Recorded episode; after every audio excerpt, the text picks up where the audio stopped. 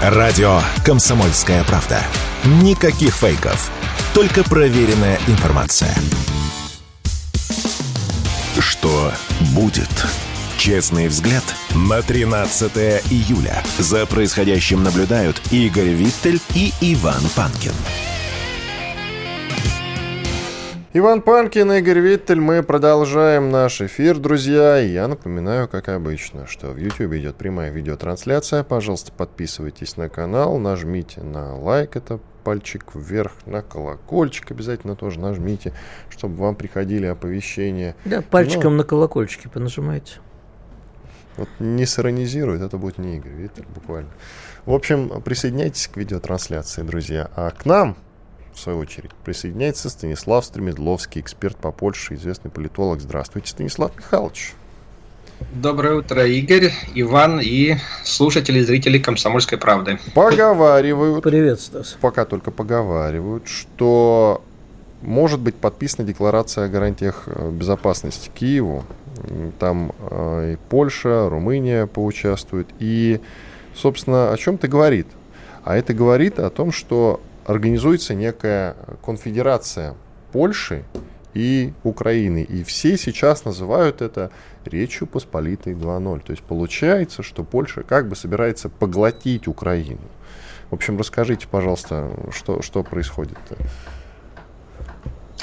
А Все же это не совсем так. Э, максимум, что я видел, это заявление о создании коалиции из 11 стран, которые будут э, обучать украинских летчиков управлять самолетами F-16 э, и базироваться вроде бы эти центры должны быть в Румынии.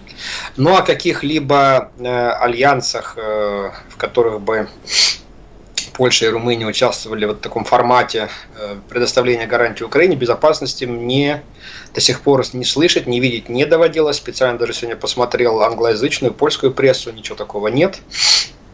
Э, ну, правда, еще можно вспомнить э, заявление стран Большой Семерки, в которой они открыли дорогу для создания формата отдельным государством для какой-либо коалиции с Украиной. Но это пока тоже, что называется, ну, вилы где писано, уж Польша точно не, не входит, входит в большую семерку, да, я только хотел сказать. А скажи, Стас, как тебе кажется, это решало бы проблему? Ну, глядя чью проблему, глядя какие проблемы. А... Ну, смотри, вот тут э, давай тогда уточню.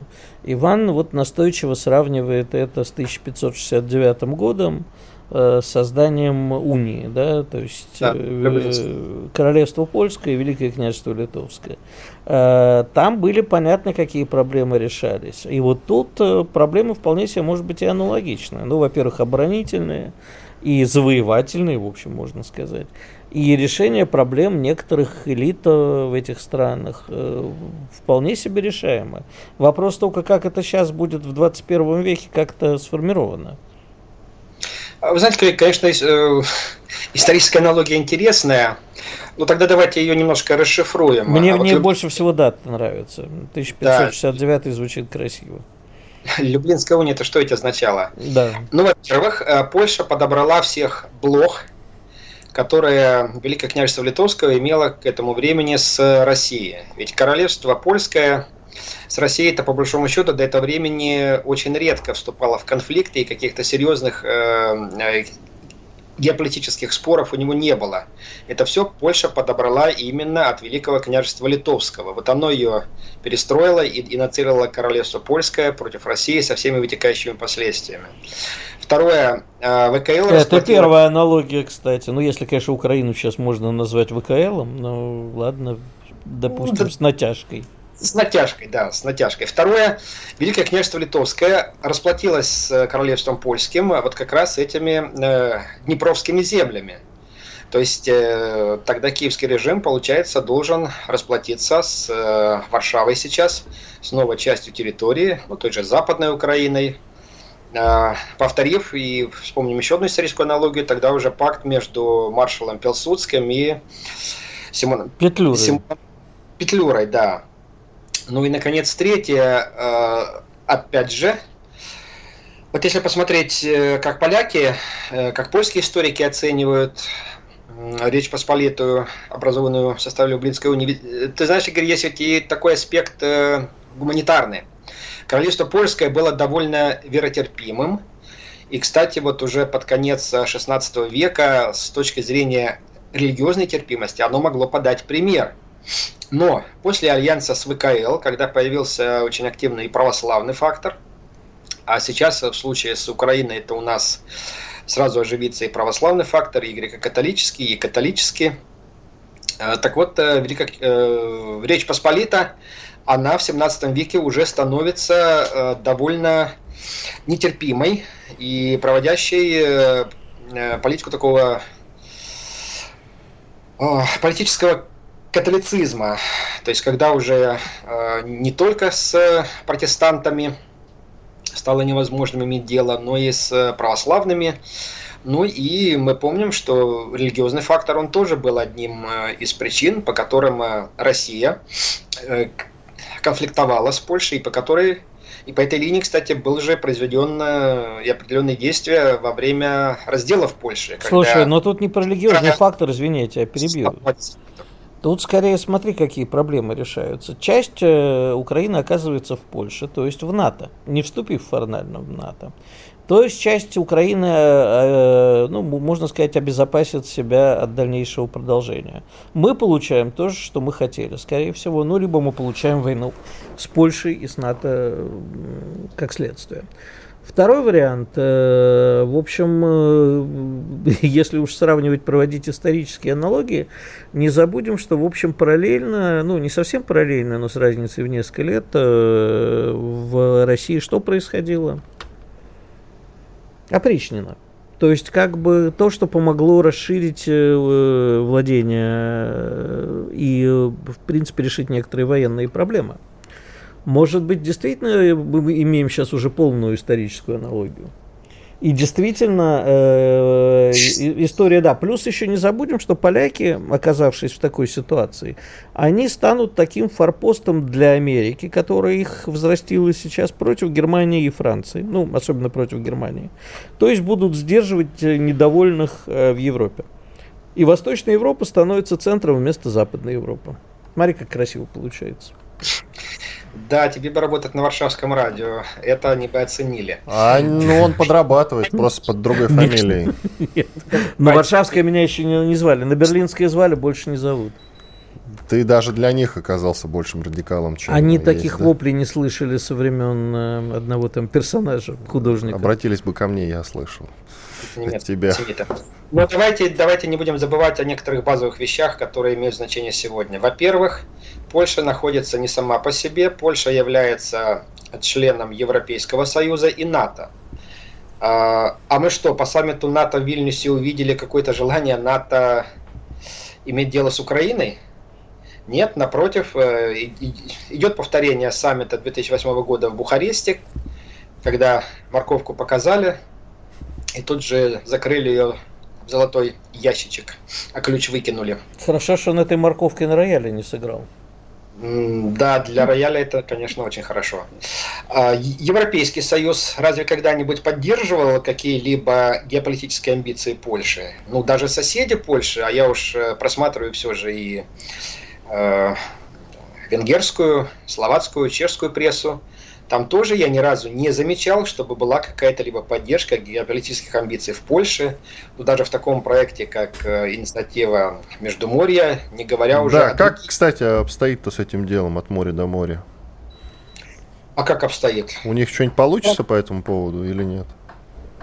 Слушайте, э, Междуморье это был коммерческий проект, который выдумал в 2015 году Атлантический совет – вот там а, отставные политики и генералы хотели тупо на нем заработать. Ну, при Трампе какие-то были разговоры про Междуморье, какая-то была, э, на словах, правда, больше поддержка госсекретаря США Майка Помпео, но реально ничего не было. Сейчас про Междуморье вообще забыли. Оно, если и упоминается, то, э, ну так, один-два раза в месяц теми специализированными польскими э, экспертными центрами, которые, видимо, не оставляют э, все-таки намерений или желания, что вот удастся какой-то получить грант на изучение перспектив Междуморья, которых в общем-то, и нет.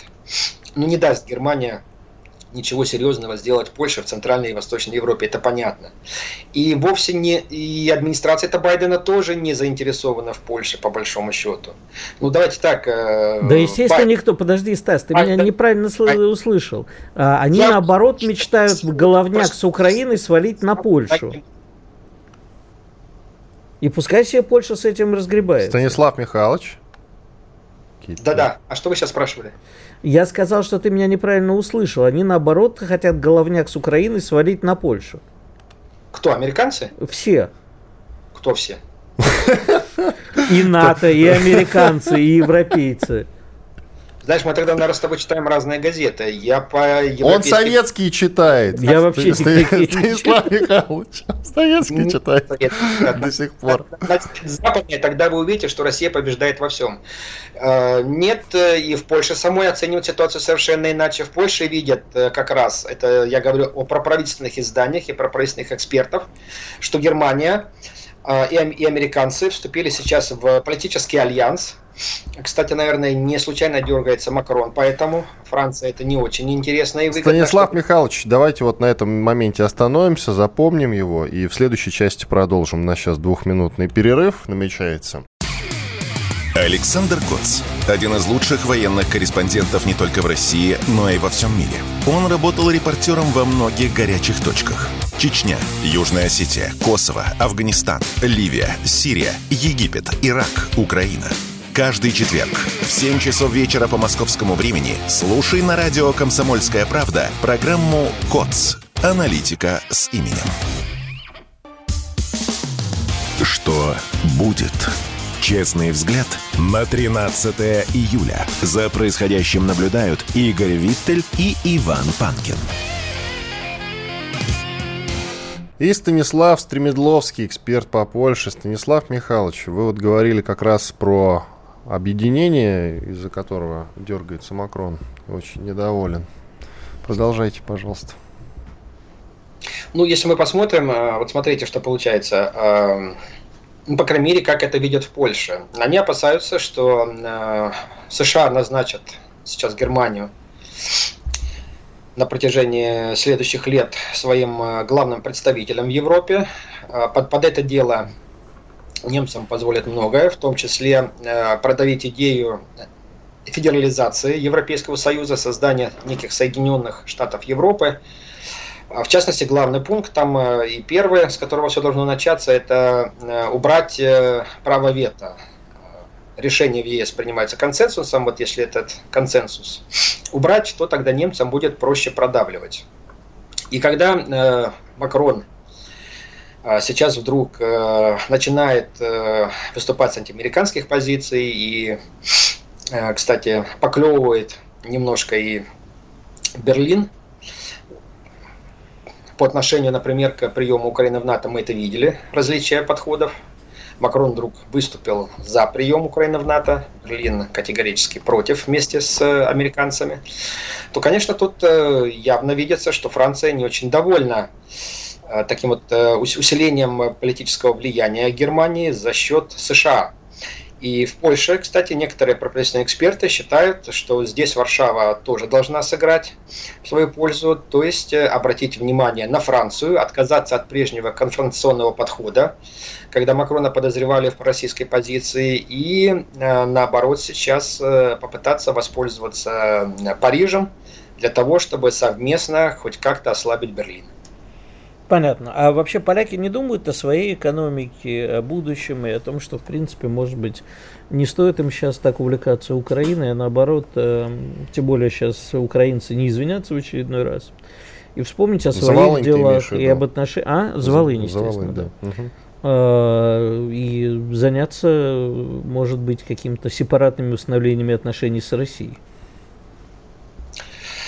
А, ты знаешь, Игорь, я думаю, что а, установление сепаратных отношений с Россией, это, конечно, э, в определенных польских кругах и центрах этот вопрос прорабатывается.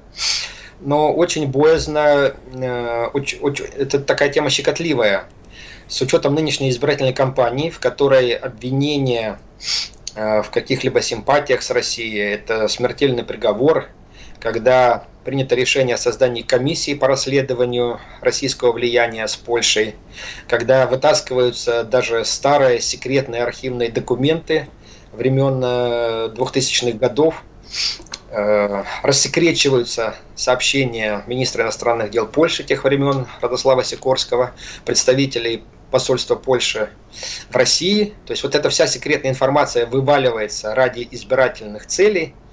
Делает это правящая партия «Право и справедливость».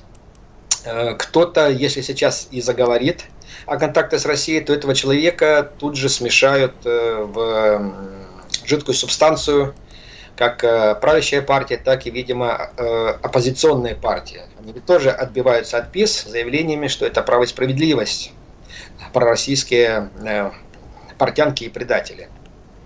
Но вы абсолютно правы в том, что э, Польше придется это делать. И мне вот очень интересно, как раз не станет ли нынешний саммит НАТО в Вильнюсе, его итоги, а вопреки бравурной пропаганде польских официальных лиц, экспертное сообщество гораздо более негативно оценивает итоги этого саммита. Вот не, не, не станет ли этот саммит НАТО в Вильнюсе спусковым крючком, который заставит все-таки э, правящую партию или Министерство иностранных дел, а может быть даже и польских военных, попытаться э, в таком секретном режиме выйти на российских представителей. Хотя, думаю, что если что-то и начнется более-менее серьезное, то это уже будет все-таки после выборов в Сейм и Сенат Польши, которые пройдут в конце октября, начале октября этого года. А зачем Байден приезжал в Польшу-то? Ну, не сейчас. Э, мы помним этот бравурный визит, когда он говорил, что поляки выиграли первую, вторую, и сейчас они на острие спасения мира. Польша вперед. Не для того же, чтобы разве чтобы Польшу втянуть в полноценную войну. Нет, нет. Чтобы втянуть в полноценную войну, достаточно было бы Байдену согласиться с идеей... Как ты его главы... красиво по-французски назвал, Байден. Это прямо, видимо, будет потом, ну, когда совсем старенький станет, пойдет во французские президенты. Э, прям так же красиво, как и ты с русофобией. Ну, ладно. Вот все тебе вспоминать. Байден красиво, а я ошибся. Согласен. Так вот, если мы вспомним, э, Байден ведь мог уже втянуть в Польшу войну еще весной прошлого года. А, когда Ярослав Качинский побывал в Киеве вместе с премьер-министром Польши Матеушем Моровецким и предложил создать некий вооруженный миротворческий контингент, который бы зашел на украинскую территорию. Но США тогда ведь полякам отмашку не дали, а скорее дали по рукам, чтобы не смели думать даже о такой идее. Байден приезжал в Польшу, потому что оттуда удобно ездить в Киев, и потому что оттуда лучше просматривается Львов, только и всего. А вообще вспомните, ведь э, вот эта фраза была Байдена во время одного из приездов в Киеве, когда он писал, что вот, вот, э, что мы, э, как же он выразился тогда, мы там, мы Россию вгоним в 19 век. Это тогда очень меня позабавило, потому что в 19 веке больше не было. Да, Польша. это, ну слушай, часть, откуда, откуда же это знать Байдену-то? О, ну, ну все, ну хватит, ну Игорь, блин, не подкалывай экспертов, начинается. Станислав Михайлович, скажите, пожалуйста, вот э, Дуда тут э, зовет стотысячный контингент на территорию Польши, которую хотят потом закинуть на Украину. По крайней мере, он обратился с таким запросом к НАТО, как я понял. Это возможно или нет? 100 тысяч немало все-таки. А, Дуда э, говорил несколько иначе. Он говорил о том, что э, в НАТО принят план обороны восточного фланга НАТО, что там подразумеваются срочные действия, и вот в рамках этого плана вроде бы идет речь о том, что 100 тысяч э, солдат НАТО, если нападут на Польшу, то они тут же придут на помощь. Но как, допустим, должен это все э, читать и расшифровывать обычный польский налогоплательщик, тогда он должен задаться вопросом, а на кой черт мы покупаем у Южной Кореи там тысячу танков, гаубиц, самолеты, почему мы покупаем у американцев эти Абрамсы, почему мы покупаем столько оружия? То есть если мы э, если нас могут защитить 100 тысяч солдат НАТО, тогда зачем нам тратить десятки миллиардов злотых, если не сотни, на все эти бесполезные игрушки? Да. Да. Зачем? Нет, на, на самом деле, э, все-таки, если мы подвести сейчас э, некий финал, то есть ты считаешь, что никакой ни унии, ни конфедерации, ничего другого не будет? Э, я считаю, что вопрос унии и конфедерации, он, конечно, возможен. Но э, это будет, э, э как бы так сказать, это, скажем, будет э, плохой вариант в выборе между худшими. А какие еще выборы? Худший вариант? Да. Ну, худший вариант, это как э, вчера написал главный редактор газеты «Жечь Посполита» Богуслав Хработа, это когда э, украинская армия, одна из самых сильных э, в мире, как считает этот э, польский журналист, вдруг овладевается идеями реваншизма – и вот эта ситуация, считает Хработа, уже будет опасна для Польши. То есть не Польша ну, получает восточные кресы, а Украина получает что-нибудь в Польше. Я правильно понимаю? Нет, Хработа опасается, как я понимаю, другого. Он это не стал э, расшифровывать, но сделаем за него. Вот представьте себе, э, что нынешняя Веймарская Украинская республика трансформируется в четвертый Украинский рейх. Mm-hmm.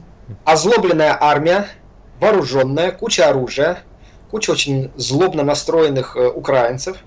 И далеко не факт, что идея э, реваншизма, о которой говорит Хработа, будет исключительно иметь антироссийскую направленность. Она вообще-то может быть иметь и антипольскую направленность, потому что украинский национализм, которому э, апеллирует Киев сегодня, он ведь имеет и очень сильнейшие антипольские нарративы времен Второй мировой войны.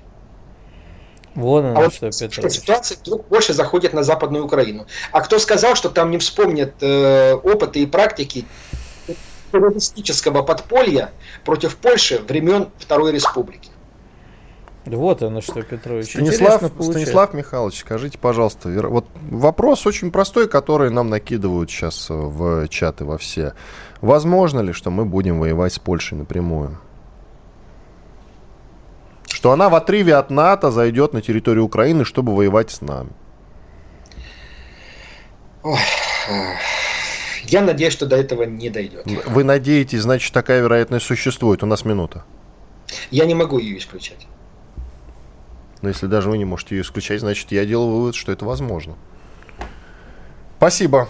Станислав Стремедловский, эксперт по Польше, был с нами. Мы все остались в недоумении, как я говорю в таких случаях. Иван Панкин, Игорь Виттель. Никита Данюк и Владимир Варсобин подводят самые честные итоги недели и с оптимизмом смотрят в будущее. Мы все должны сказать спасибо нашим ребятам, настоящим героям, которые мужественно защищают рубежи. Все прекрасно понимают, что это только начало, и многие говорят рано радоваться, а я считаю, что говорить о том, что русское оружие, русские солдаты и офицеры блестяще справляются с противником, нужно. Каждую пятницу в 7 часов вечера по московскому времени на радио «Комсомольская правда» слушайте программу «Тактика Данюка». Что будет? Честный взгляд на 13 июля. За происходящим наблюдают Игорь Виттель и Иван Панкин. И к нам присоединяется, хотя нет, хотя нет, по-другому немножечко скажу. Если вы помните замечательный клип группы Ленинграда в Питере «Пить», там был персонаж полицейского, который время от времени повторял «Все нормально, деньги есть, все нормально, деньги есть». К нам присоединяется Денис Ракша, экономист автор телеграм-канала «Все в порядке, деньги есть». Здравствуйте, Денис Григорьевич. Денис. Все нормально, деньги есть. Все нормально. У, у кого? У вас есть? Нет, поделитесь? Поделитесь, Денис Григорьевич? Подожди, дай с Денисом Григорьевичем. Я же не говорил, что они есть у меня. А. Но вы выглядите как человек, у которого они есть, в отличие от нас. А, Денис Ой, ну спасибо, вы прям Это... бальзам а, а зачем, интересно, зачем мы вам позвонили, если у вас денег нет, скажите, пожалуйста. Нет, а мы позвонили поговорить, а теперь у нас еще есть и цифровые деньги. Вот Поговорить, как заработать деньги у человека, у которого нет. Денис Григорьевич рассказал нам о том, что такое цифровой рубль, чем это нам грозит, чем это нам поможет, и объяснил нашим э, радиослушателям, которые в некотором недоумении, зачем нам теперь еще и цифровой рубль, э, что это такое. Ну, пока что у нас цифрового рубля еще нет, он есть только у Центрального банка. Угу. И Центральный банк его начинает тестировать э, с ограниченным э, числом банков, э, числом 13, насколько я понимаю, э, хотя не все они подтвердили участие в этом пилотном проекте, и э, на ограниченном количестве пользователей физических лиц. Как это будет а... выглядеть и что это конкретно? Ну, а на самом деле это тестирование уже проходит в каком-то очень ограниченном режиме. Выглядит оно очень просто. А, пользователи а, как бы в тестовом режиме открывают кошельки, а, регистрируют электронные кошельки на платформе цифрового рубля, которая принадлежит Центральному банку, переводят Э, со своих банковских счетов безналичные рубли в форму электронных рублей в этом электронном кошельке, совершают тестовые платежи друг другу и э, каким-то предприятиям, э, которые продают им услуг, товары и услуги, и переводят обратно из, из цифровой формы в безналичную форму. Ну вот как бы вот и, и что, что, в, нужно что в этом нового? много раз, чтобы избе... Э, убрать все ошибки, баги, там, все, что все, Не-не-не, меня не интересует тестировка, меня концепция интересует, что в этом нового, чем это отличается от других электронных кошельков и так далее. Зачем это простому чеку? Вот зачем это Панкину? Вот, вопрос За на самом деле абсолютно правильный. Не цифровой Зачем рубль не простому человеку? Но но первым вопросом на самом деле должен быть другой. А кому это вообще нужно? Но для юридических ну, лиц я более-менее понимаю, это позволит э, инвестировать э, так называемые окрашенные деньги. То есть это то, что э, позволит инвестировать в конкретные проекты и следить за тем, чтобы деньги шли по назначению, если я правильно понимаю. Ну, это прежде всего касается бюджетных денег, mm-hmm. если речь идет о том, что они должны идти по назначению. Когда частный инвестор инвестирует свои средства, он, в общем, за ними следит не так достаточно внимательно. А, нет, ну смотрите, а, всю, всю эту историю разработал Центральный банк за свои деньги. Денег было потрачено неизвестно сколько, но можно предположить, что а, они измеряются десятками миллиардов рублей, потому что только интеграция в банковскую систему оценивается в 25 миллиардов рублей. А разработка системы всегда сильно дороже, чем просто ее интеграция. Соответственно, Центральный банк потратил много денег. Зачем? Зачем это нужно Центральному банку? Вот главный вопрос на самом деле. А зачем это нужно нам с вами? Не мы же эти деньги тратим. Хорошо, тогда зачем это нужно Центральному банку? Центробанк хочет повесить прозрачность, видимо, я не знаю. А, нет, а, значит, э, дело в том, что Центральный банк, конечно, отвечает на все эти вопросы. И он говорит и про прозрачность, и про управляемость, и про программируемость этих денег, и про то, что их можно там отслеживать, контролировать и так далее, о том, что мошенничеств будет меньше. Но все это бантики.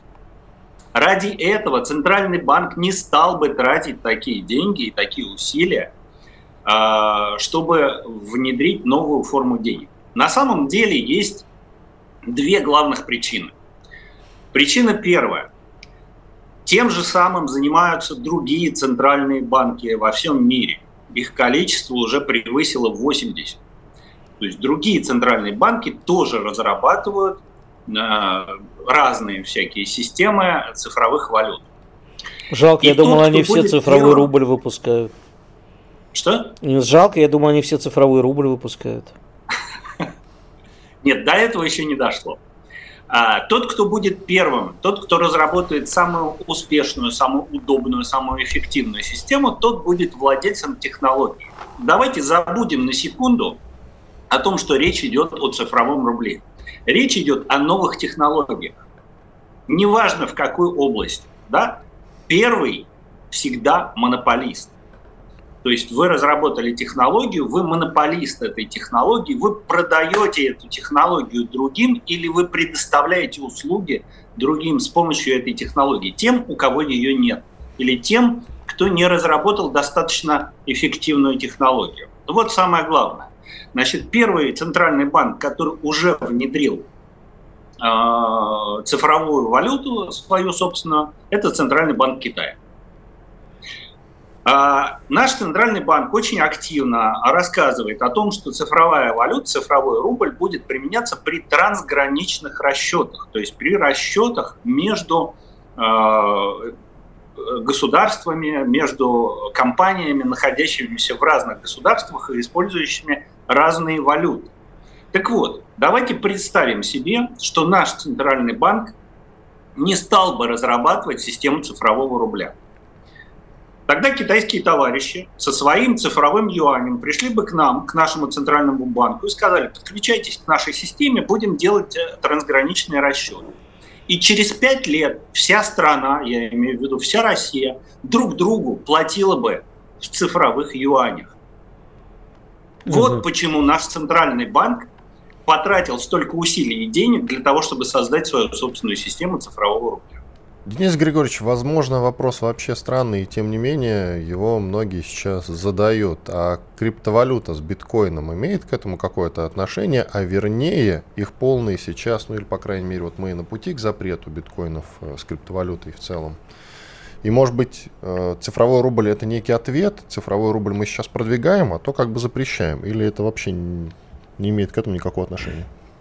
Абсолютно правильный вопрос, потому что это и есть вторая причина. То есть центральный банк, наш центральный банк, боится двух вещей. Цифровых валют других банков и криптовалют, которые являются, ну, как бы независимыми. Он их рассматривает как прямого конкурента а, нашей национальной валюте неважно в какой форме, в, в наличной, безналичной или э, в цифровой, значит, криптовалюты не контролируются одним эмитентом, криптовалюты э, анонимны, э, криптовалюты невозможно регулировать, и, соответственно, для любого центробанка криптовалюты являются угрозой. А, да, действительно, наш центральный банк очень сильно тормозит а, вообще все, все, все темы, которые связаны с криптовалютами. А, вот закон о майнинге, законопроект, лежит в Государственной Думе уже, господи, дай бог памяти, полтора года, наверное. Минфин очень активно лоббирует этот законопроект, а Центробанк его блокирует. Причем блокирует не из-за майнинга, а именно из-за самих криптовалют. Таким образом, а, опасаясь двух вещей, э, цифровых валют других центробанков и необходимости подключаться к их системе, если у нас нет собственной, и криптовалют, которые являются альтернативой э, любой, в общем, национальной валюте, и рублю в частности, наш центральный банк уже много лет назад, по-моему, году 16 что ли, начал вот эту программу. И успешно сейчас ее, насколько я понимаю, завершил будет тестировать и внедрять в широкое пользование. Но ведь на самом деле э, все, что происходит сейчас в мире, повышение, попытки государств контролировать все, как раз и ведут людей э, в сторону криптовалют. И чтобы государство за ними не следило и в, те, в серую, и в черную зону а вовсе не в повышению прозрачности. Так чем намерены привлечь физических лиц для того, чтобы они заставили пользоваться?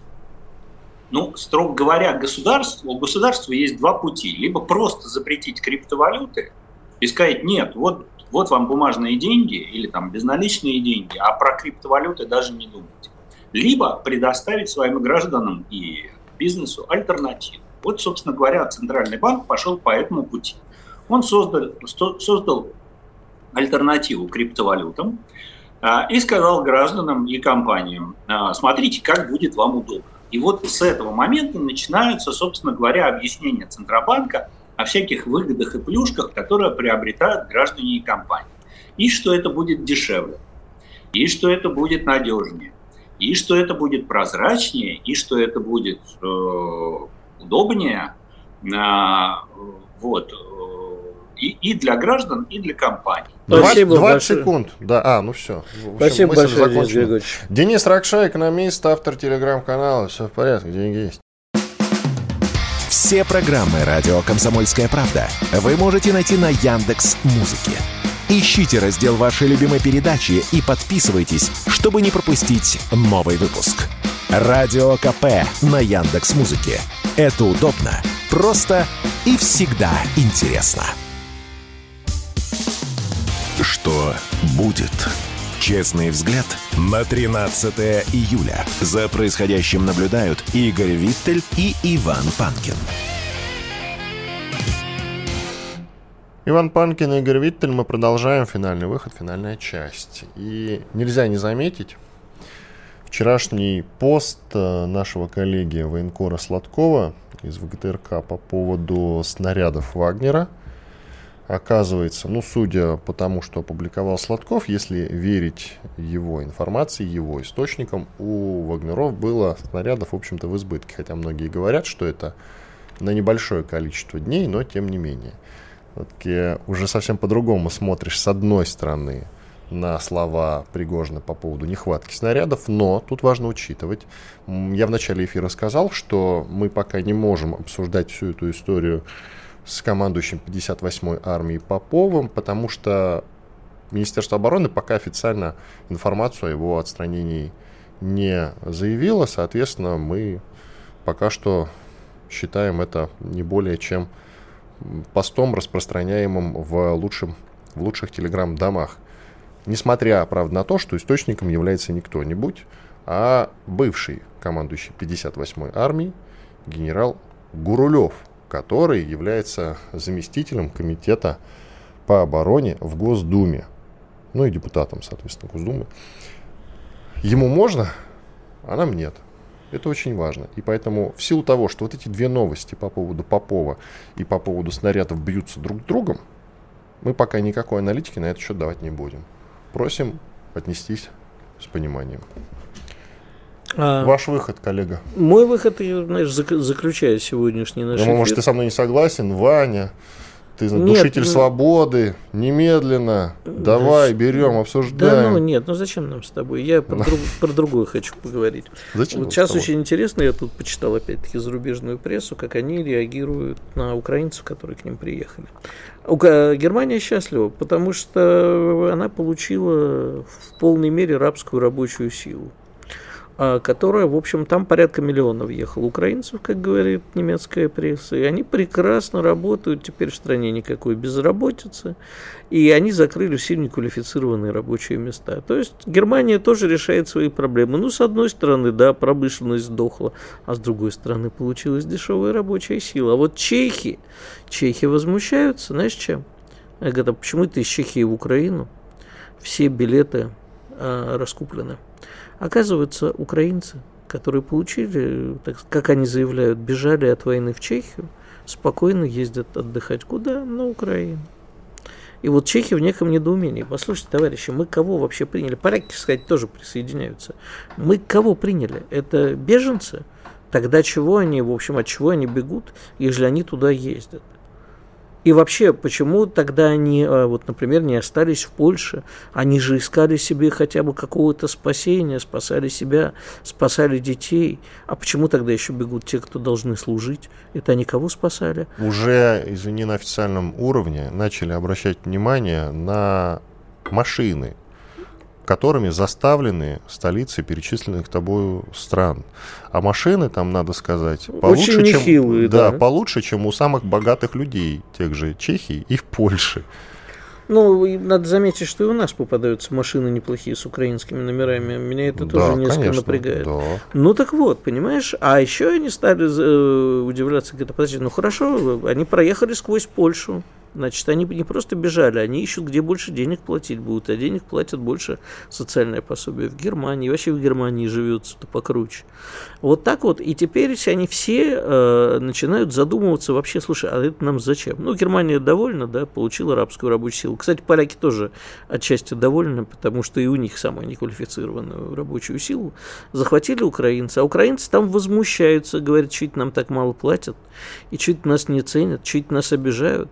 Короче, все то, о чем говорил наш э, дорогой друг пан Стремедловский, а, оно на самом деле все ведет к напряжению межэтническому, межнациональному и напряжению между государствами. Более того, вот мы с тобой давай подведем итоги э, саммита НАТО. Можно перед... Да, Раз уж ты упомянул пана Стремедловского, он у нас, друзья, выступал вот в этом часе. Можете отмотать, посмотреть, послушать. Меня на самом деле не просто тревожит, а напугал его ответ. В самом финале я ему задал вопрос, возможно ли, что Польша в отрыве даже от НАТО начнет воевать с Россией. И он, выдержав паузу, сказал, что я, я бы этого не исключал. На самом деле это, друзья, в силу уровня экспертности э, Стремедловского, это не просто тревожная информация, а пугающая. Это значит, что это вполне, веро... очень вероятно.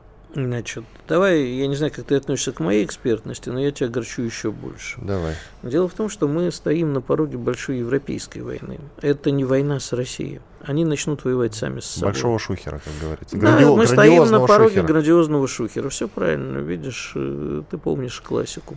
Жанра. Нет, просто у дураков мысли сходятся. Да, мы стоим на пороге грандиозного шухера. И то, что мы видели сейчас на саммите НАТО, вот это все, знаешь, крепка как смерть любовь наша, и вообще мы все вместе. Но, э, знаешь, все говорят, что мы вместе, но никто не знает в каком. А я думаю, что особенно, ежели мы увидим в следующем году приход э, Трампа к власти, мы увидим большую европейскую войну. Потому что Трамп, если ты помнишь, вообще грозился, что Штаты выйдут из НАТО. Никуда не делись противоречия. Они, э, как, ну, давай хотя бы отмотаем на век назад. Как в 1914 году перед Первой мировой войной они существовали, так они существуют и сейчас. И Первая мировая война эти противоречия не решила, поэтому началась Вторая мировая война. И после Второй мировой войны э, эти противоречия были, конечно, отодвинуты на долгие годы, но они до сих пор существуют. И мы увидим не только войну э, поляков с Россией, мы увидим еще войну э, всех со всеми практически, по крайней мере, в восточноевропейских э, странах и в южноевропейских странах. Ничего, никуда не делось. И как только сейчас отвлечут, отвлекутся США на внутренние проблемы и займутся из, собственным изоляционизмом, политикой изоляционизма, когда внутренние проблемы важнее, или просто э, поменяют э, регион, который их больше всего волнует, они уже, в общем-то, поменяли на Азиатско-Тихоокеанский и на Китай, в Европе начнется большая буча. И не важно, что страны-члены НАТО будут драться между собой. А что важно? А важно то, и как не важно то, что как бы это страны-члены НАТО, они будут драться между собой, и никто не за них не вступится. Мы вступимся. Мы... Мы поможем. Я думаю, что мы сейчас стоим на пороге вот такой конвенциональной войны. Не войны ядерного оружия, а большой конвенциональной войны в Европе. Я напомню, что обычно, когда чего-то очень ждешь, происходит все ровно наоборот. Вот прогноз, который очевиден, я не говорю, что уровень экспертности в данном случае у мистера Виттеля какой-то плохой или неправильный, он все по делу говорит. Но, когда, согласись, когда думаешь, вот произойдет вот это и будет так и так, Нет, я, обычно я, происходит что-то, что ты совсем не ожидал. Вполне возможно. Вот. Есть факторы неожиданности, есть черные лебеди, есть розовые фламинго, есть много интересных фигур в оценке риска. Больше скажу, бывают не только розовые.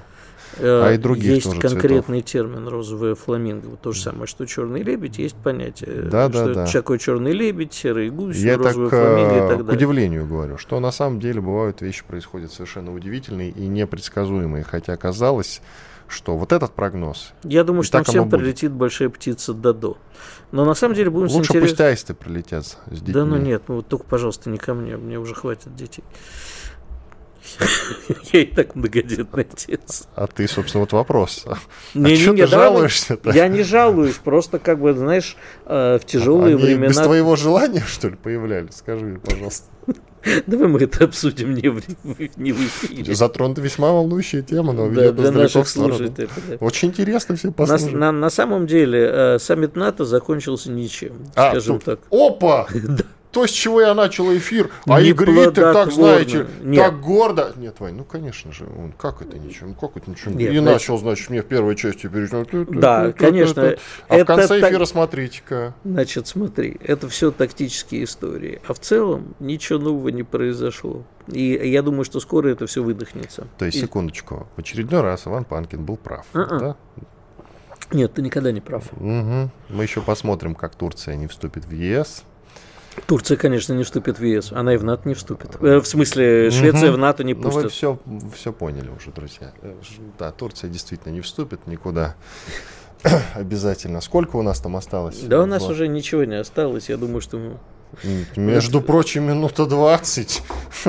Мы как-то увлеклись и забыли про время. А, давай, вот ты знаешь, э, давай тогда уж, если ты хочешь э, поспорить. Скажи, давай. пожалуйста, зерновую сделку продлят? Хороший вопрос, дай сейчас мне пару минут. Я, а, подожди, я в телеге же уже написал прогноз, что мы выйдем. Это есть. Мы даже там по этому поводу сцепились э, со стримером, нашим коллегой Ромой Романовым заочно он мне отвечал, и у него прогноз, что мы э, сделку продолжим. Продолжим. А у меня прогноз, что мы из сделки выйдем. На что спорим? Более того, э, Паша Пряников, толкователь телеграм-канал, он меня в этом поддержал, у меня есть с ним разговор, тоже в моей телеге выложен. Он тоже считает, что мы выйдем. И в силу того, что я так уже написал в своей телеге, я говорю, что мы выйдем из сделки. А мы не выйдем из сделки. Возможно. Давай, до, э, давай смотрим, в этот раз не выйдем. У нас на, на днях должно быть продление, 17 по-моему, числа. Да-да-да. Вот давай посмотрим, что 17 числа мы ее продлим. А, смотри, есть еще такой вариант, что мы э, сейчас выйдем и для того, чтобы войти обратно, но уже после того, как нам четкие, не, не просто гарантии, а уже начнутся э, выполнять те обещания, которые были даны до этого. 17 числа мы продлим зерновую сделку, а уж потом то входит и выходит сволочь веслоуха. Панкин и Виттель с вами были, остались довольны? Будет честный взгляд на происходящее вокруг.